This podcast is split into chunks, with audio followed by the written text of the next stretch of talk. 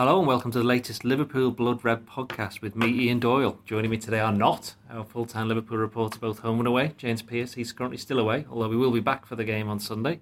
Also, not with us is Andy Kelly. So, uh, with us instead are Echo Duo, Christian Walsh and Paul Gorst. Hello, Christian. Hello, Ian. Hello, Paul. Hello, Ian. Are you feeling all right, Paul? I've been better, I'll be honest. Someone's been enjoying his uh, Thursday bank- night. Yes, basically, yeah, Thursday night. That's what it was. According to other newspapers, that's what they think. Anyway, we will start, Christian, with you. You've written a piece. Uh, in fact, the peer reviewers have actually written a piece this week uh, regarding the Player of the Year award, in which the nominations have been announced for the PFA award, and there's no Sadio Mane. Um, Paul, actually, I'll start with you because you suggested that they that might actually not be a bad thing for Liverpool. Yeah, I think um, as long as the individuals are staying out of the limelight uh, as such, they're sort of going under the radar. I think that's a positive thing for Liverpool. I think for years they've been labelled a one-man team or a two-man team. You think back to Gerrard and Suarez, um, Torres and Gerrard, and obviously when it was Gerrard and Owen. Um, so I think if they sort of getting to where they want to be without getting the recognition of one or two star players, and sort of sharing that responsibility amongst half a dozen, um, that can only be a positive thing. Christian, do you agree with that? Yeah, it's all about the Klopp collective. Bit of alliteration for you. It's um, it's it's it's what his Dortmund team thrived upon. Um, when I was researching from for my article, I saw that two seasons Klopp won the Bundesliga with Dortmund. Um, of the four available awards, so there's a journalists award and there's a um, players award. Um, only one Dortmund player won, and that was Nuri Sahin in the first season. He won the Players Award, which is voted for by magazine Kicker. Otherwise, no recognition. No, and the official Player of the Year, which is voted for by the journalists, which let's face it is you know the real award. It is really because I think you'll find that journalists we know, know we know more. about football than footballers. Of course we do. Um, yeah, uh, Neuer got it in the first season, and Marco Reus then of Mönchengladbach got it in the second season. And this is a team that obviously won the double in one of the seasons and ran away the league in the other. So it just goes to show you that I think even though Klopp's stock uh, is so high because of what he does in terms of making individuals so good and, and improving individuals, ultimately it's the, the team cohesion that makes his team what it is. And you know, I made the point that Mane's had loads of moments this season, but at the same time, so Coutinho, so's Lallana, so's Firmino, um, and then you've got the functioning likes of Wijnaldum and uh, Henderson, and you know players like that, Klein, Matip, Milner, if you want to throw in a couple of defenders. So it's a team effort. I mean, that said, I mean, I did a little bit of research myself, uh, looking into goal scorers in games between, we have to say the top seven, because Mm. basically, including Everton, the top seven are way better than everybody else this season. The the top scorer in those games is E- Eden Hazard, to give him his actual name. He's got seven, but then next is Mane with six. So, on that respect, well, I understand what you're saying about Liverpool shouldn't be, or fans shouldn't be too bothered that Mane's not in, you know, not involved in the shortlist. Do you feel as though he should have been? No, not particularly. Um, Really? I think if you look at the, the top 10 Premier League scorers, Mane just about breaks into that. I think he is 10th. He scored 13 and obviously he's had a, a fine season, fine debut season. Um, not a striker, though. well, no, he's not. I mean, as I say, he- he has had a, an excellent season, but you think of likes of, you know, Lukaku, who's way out. I think he's, he's four ahead of Kane at the moment. Kane's second on 19. Um, Ibrahimovic, you know, he's come into the 35 and Talisman. Yeah, I Mm, mean, the I ultimate talisman. he was he scored something like 16 more than Juan Mata, United's second top scorer. Um, so as long as you know Liv- Liverpool are sort of getting to where they want to be, um, I, I'm happy to to, uh, to see the You- team. you- you- yeah, team accolades Yeah, rather than well, individual I think Jurgen Klopp's the biggest star at Liverpool, isn't he? That's interesting. So if there was a, if there ah right, we'll we'll come back to this in a minute. So if there's a manager of the year award, are you giving the manager of the year award to? not, Conte. not yeah, fair enough. Christian, do you think Mane should have been in that shortlist, top No. six? No. No, I don't. I Is it don't. just me that thinks that he should be? Do you know what? You, you could argue. I think Sanchez has cooled off quite a bit. Yeah. Well, you certainly. know, it's this is the old thing about when exactly do they vote? 'Cause they used to only It's- vote in January, Yeah, which so was this- basically half the thi- season. This is this is the Yeah. issue. I think what it does show, I th- you know, I think if Mane's going to sneak in, it will be for Sanchez. But I think someone like Dele Alli's unfortunate to be in that top six as well. In all Hmm. honesty, um, but if you're going to look at, at Mane in general, uh, and you know his lack nomination, and even Lallana and Coutinho, if you want to go down that route, um, and even Firmino. I think it just shows that Liverpool have been a bit unfortunate with absences and injuries. I think if Mane would have had a, a full season, I think he might have snuck in there. Um, it wasn't an injury with him, obviously. It was a case of uh, goes to the Africa Cup of Nations. Likewise, I think in November, I think Coutinho would have been absolutely nailed on to be in that Yeah. shortlist, Yeah. nailed on. And then his season's pretty much been disrupted, and he's just starting to, to rediscover that form. But you know, he, he basically had a three four month season. Lallana, there was a point, of, uh, you know, when uh, people like Jamie Carragher were obviously lauding him and putting him in team of the year. I think he put him in as Sky team of this half season um, on Monday Night Football uh, after the derby. You know, he was getting a lot of recognition, a lot of plaudits. So I think if, if any of those three would have got a, a, a full run, think that they might have got into the top six. Um, the, the difference there is that Hazard, Kante, Lukaku, uh, Sanchez, and you know to some certain extent Ibrahimovic, um, they've all been ever present, haven't they? Really, the, the all durable. Kane's the only one there who hasn't, and I think you know Kane's to get in because he's he's Harry Kane, he's England's top striker, and it, it, that's the way it always goes. Do you think it's, there's something quite quaint though in the the way that a lot of supporters have reacted to there being no Liverpool players on this list because it's almost like you know when, when you have your like your favorite bands or your favorite album and then, then somebody has a go and you feel slightly affronted in some way. It's, it's like Liverpool fans go, hang on, well you know we've done really well this season. We were top for a little bit, you know we fell away a little bit, but we've we've played some of the most exciting football in the season. Yeah, these other players who you know, who watching they, they haven't, or is it, or it could, or it could be, as Paul you mentioned, is the fact that the vote has been split through so many li- different Liverpool players rather than one or two that have Yeah, been that- particularly outstanding. I think that, that might be what the case is. Uh, Liverpool have scored, is it 68? Yeah. Yeah, 68. So the high scorers. Mane's our top scorer with uh, 13. Um, so it just shows you how much the, the collective responsibility, uh, you know, has been at the forefront of Liverpool's campaign. Um, was it three players now that are on double figures? Three, think Origi- four? Origi- Three in the league, and Yeah. I think it's three in the league and four overall. Origi, Firmino, Coutinho, and Mane. And Lallana can't be far behind. Seven he's on. Seven, yeah. Like, Um, Milner's got half a dozen. Um, I think he got seven as well, Yeah. from, all from the penalty spot. Of he's course. well, but what was that we found out about? Well, didn't find out, but we just realised about Milner. Where's he scored the opening goal? White Hart Lane, Old Trafford, and the Etihad. And how many of those games did Liverpool win? Zero. were they all penalties? yeah, they were They're all all penalties. penalties. Yes. Uh, did- who else did he score against? Another big Swansea, game. That's it. Yeah, that was a big goal. Uh, it seems a very long time ago now, though, doesn't it? October. Too long. Now, final word on the player of the year. We know the shortlist of the sixth, and it's Hazard, Kante, uh, Lukaku, Sanchez, Ibrahimovic, and Kane. Christian, it, who would be your choice from that? I mean, are we saying this as someone who put a bet on this Marcus at the start I'm the saying this as somebody who has to give me an honest answer now. Oh, well, I, I think the answer is the same. I, I, I put money on Hazard at the start of the season. I thought the way he was playing towards the end of last season without Mourinho boded well for what he was going to produce, and, and I think he's delivered on that. I think he's been the standout star for the standout team. Um, I think Costa's actually quite unfortunate not to get in that top six, actually. When you think about it, I think the, the stuff with China probably didn't help. He sort of had a bit of a wobble, didn't think he? the fact he winds up all the, the opposition players as well, doesn't it? Suarez not won going it, to vote for him. Suarez won it. Um, but Hazard's been for me the best player of, the, of one of the best teams um, in Premier League history in terms of they're going to get one of the biggest points hauls. They've been pretty dominant throughout. Once they hit the front, you haven't been able to catch them, and I think it's it's Hazard. I, I just can't have Kante. I just. I, I, he- he's a brilliant player, and obviously he's really important. But I just, I'm sorry, but Hazard's what football's meant to be about.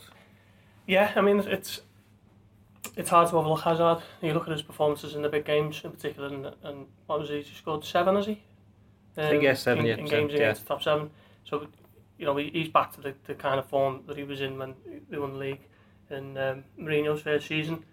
He's uh, he- he's a world-class talent and he's shown that this season. You know, he's the kind of player that, that you do pay to, to go and watch.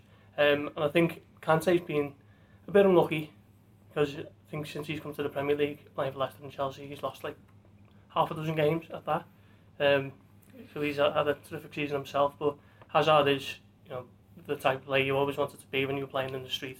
Um, and Did you, did you want to be? Did you want to be Eden Hazard, going past players and all that kind take, of stuff? taking on six players and putting them in the bottom corner. That's that's why you, you watch the game. Yeah, now you know from having seen me play five aside, that's not very possible for me to do that.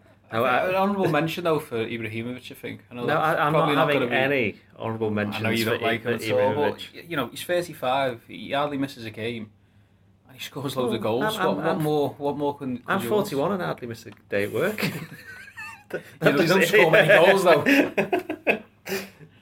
so you both both going for Hazard, Hazard. Yeah. and I think I'll go along with you in that because there's no way I'm giving it to to any. I mean, the, the the one that I think is perhaps not getting the recognition that he deserves in terms of this conversation is Lukaku.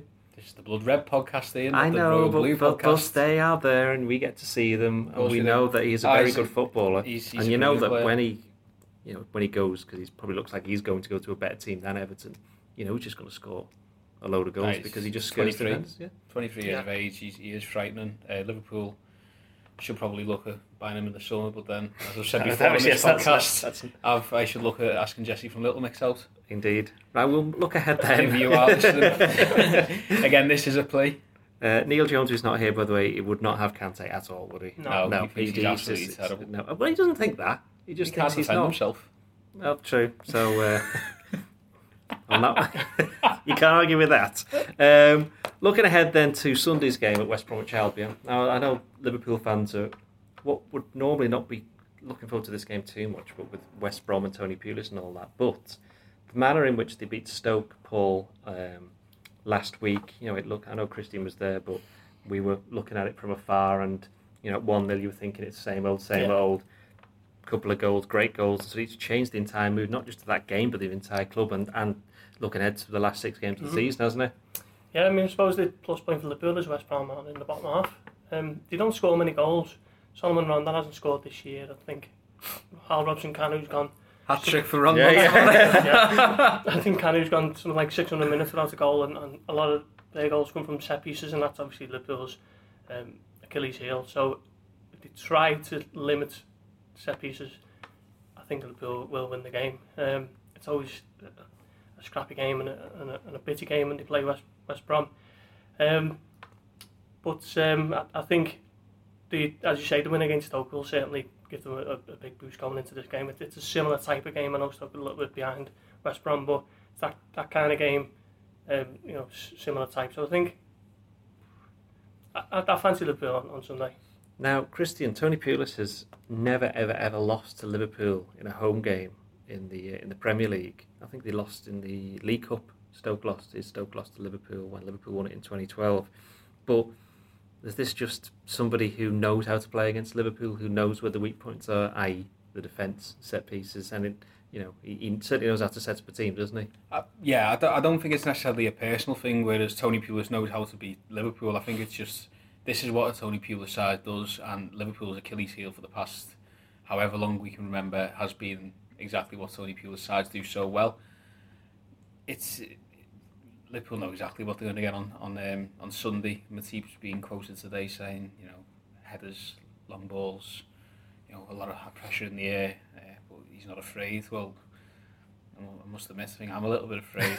um, I mean, West Brom have, I think they're bottom five, bottom six in terms of shots on target in the league this season, so they don't create much. You know, as as Gorsty says, they're not exactly uh, free flowing. But I think what you got to what you got to remember it, it look, depends which way you look at it.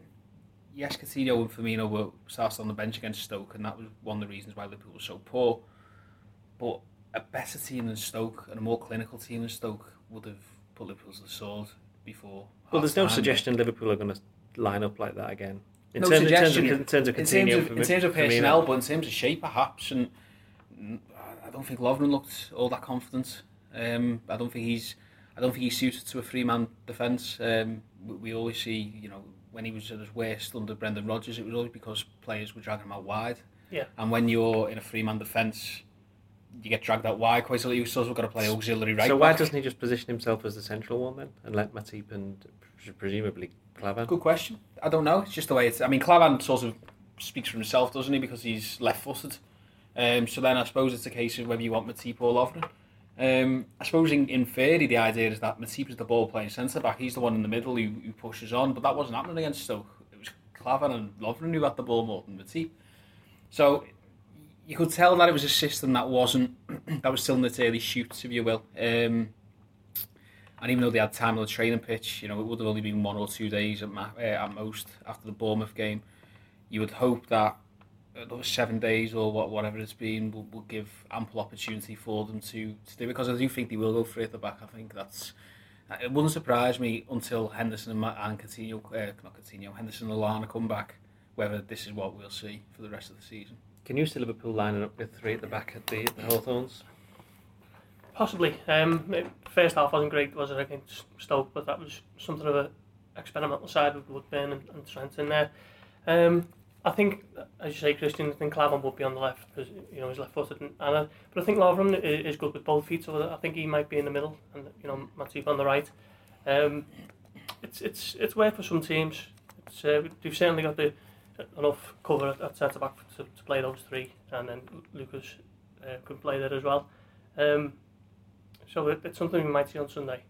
Um, hopefully, it's a bit more of second half of Stoke rather than the first half if, if they do try it out. Are we perhaps being a bit guilty of not giving footballers enough credit for being able to, to play in certain formations, or perhaps are we looking at it the other way? We're, we're perhaps putting too much on it, and it's like, well, it's just three at the back rather than four. It's not that difficult. Yeah. Lots of teams do it. These are supposed to be footballers who train every day. There's there's a way of looking at it Because nowadays. they must, they must have played in these formations when they were younger, yeah. like when they play at different clubs, because they don't I'm necessarily pretty just sure to. Augsburg play three at the back. Yeah. Um, I'm pretty sure they play three at the back against Liverpool. And you think that Schalke would have done, and I'm pretty sure, you know, the Lovren when he was at some of his former clubs would have played three at the back.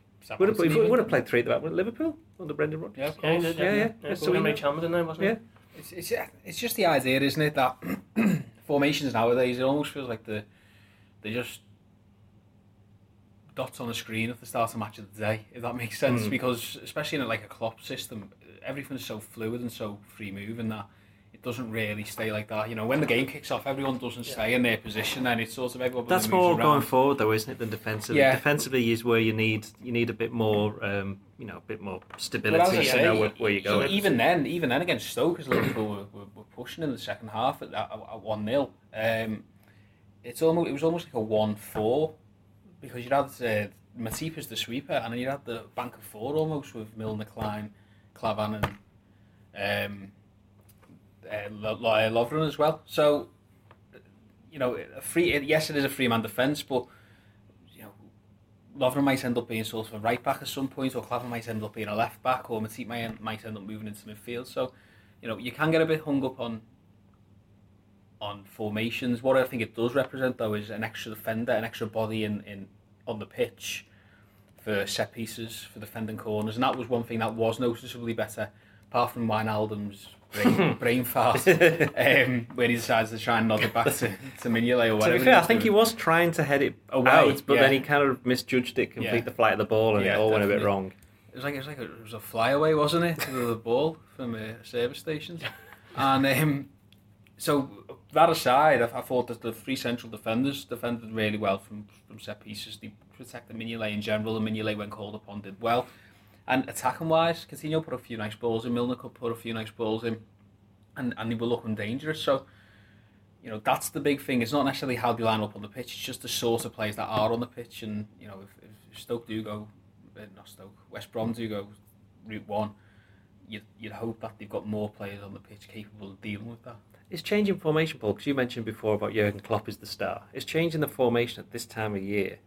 Is that kind of putting Klopp putting pressure on himself? Because he's kind of like, if Liverpool go out and play three at the back and they lose, it won't be them saying, "Oh, individually these Yeah. players were poor." It would be, "Why did the manager do that?" So is he taking a risk himself, or is he just showing confidence and faith in a his ability to train these players and No, I, coach them? I, I think it is. I think it is a bit of a risk. Um, like Liverpool are third now with six games to go. They're, they're basically where they wanted to be in August. Uh, so I think if you sort of chop and change it a bit too much here and there, and one or two results don't go your way, you're leaving yourself open. And, and I think he might be doing that by going three at the back. Um, obviously, his options are stretched with the amount of injuries that they've had at the moment, particularly to you know the influential players like Henderson and Lallana.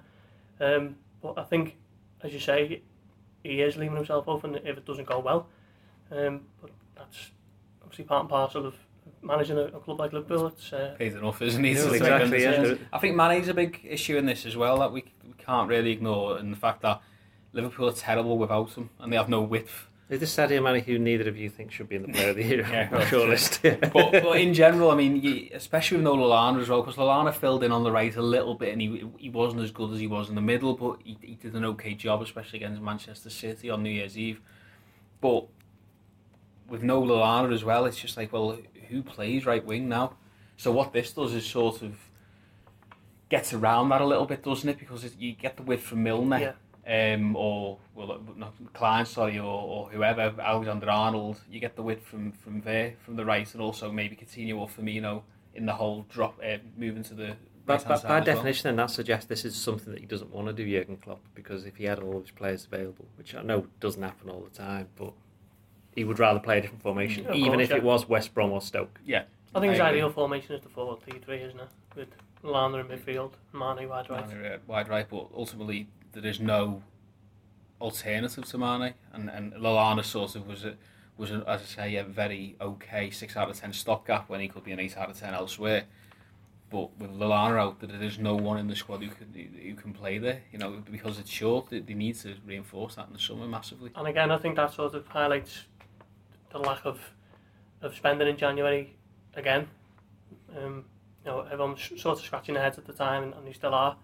And with Mane out for the season, possibly might come back to haunt Mm. Liverpool. Well, as we say, they've only got these six games, which you know I think we mentioned in the last last pod that Liverpool won't need to win all these six games to, to get into the, the top four. Probably four will do it if we're being honest. I think if Liverpool win on Sunday, I think they've We- got top four. We've said this. We said this after Stoke, didn't we? No, but I, I genuinely, you look at the, the fixtures, I, I think you could almost draw a line through Man United at the moment uh, because I think Europa League is their priority and their games, are, their run is ridiculous. Arsenal, and I think after play. Arsenal against Palace, Yeah. uh, Spurs, Everton, United. United, if, basically if Liverpool win, if Liverpool win against West Brom, albeit for only maybe a few hours, they'll be 12 points ahead of Manchester United, nine ahead of Arsenal. Now we're in the middle of April. That's that's that's massive. Don't care about the games in hand. That's massive. I think Liverpool beat West Brom. I think they've got it. Now, going back to the uh, three at the back, uh, Jurgen Klopp did his uh, his presser the other day, and he's been talking about he's got a certain lack of, well, less respect for people who suggest that he hasn't got a plan B, which of course brings us right back to this three at the back question. I mean, do you think as though people perhaps haven't been respecting respecting him as much this season? Because all the way through the season, there's always been that you know that's insinuation that Liverpool can only play one way, and if you you know find the way to play against them, it's the way to stop them. If that was the case, then Liverpool wouldn't be third, would they? Because then everybody would be playing a certain way and go, "Well, that's how you, That that's was how you beat them." Yeah. That was that was exactly his point, and it's not like teams haven't, you know, uh, West Brom turned up to Anfield and, and were like this, and Liverpool won two one, and they should have been They should have been five a four or five yeah. nil. Yeah, and it was half-time, just it was a flattering scoreline for West Brom. Stoke turned up at Anfield around Christmas time and got disposed of four one. You know, Liverpool have been beating these sorts of teams.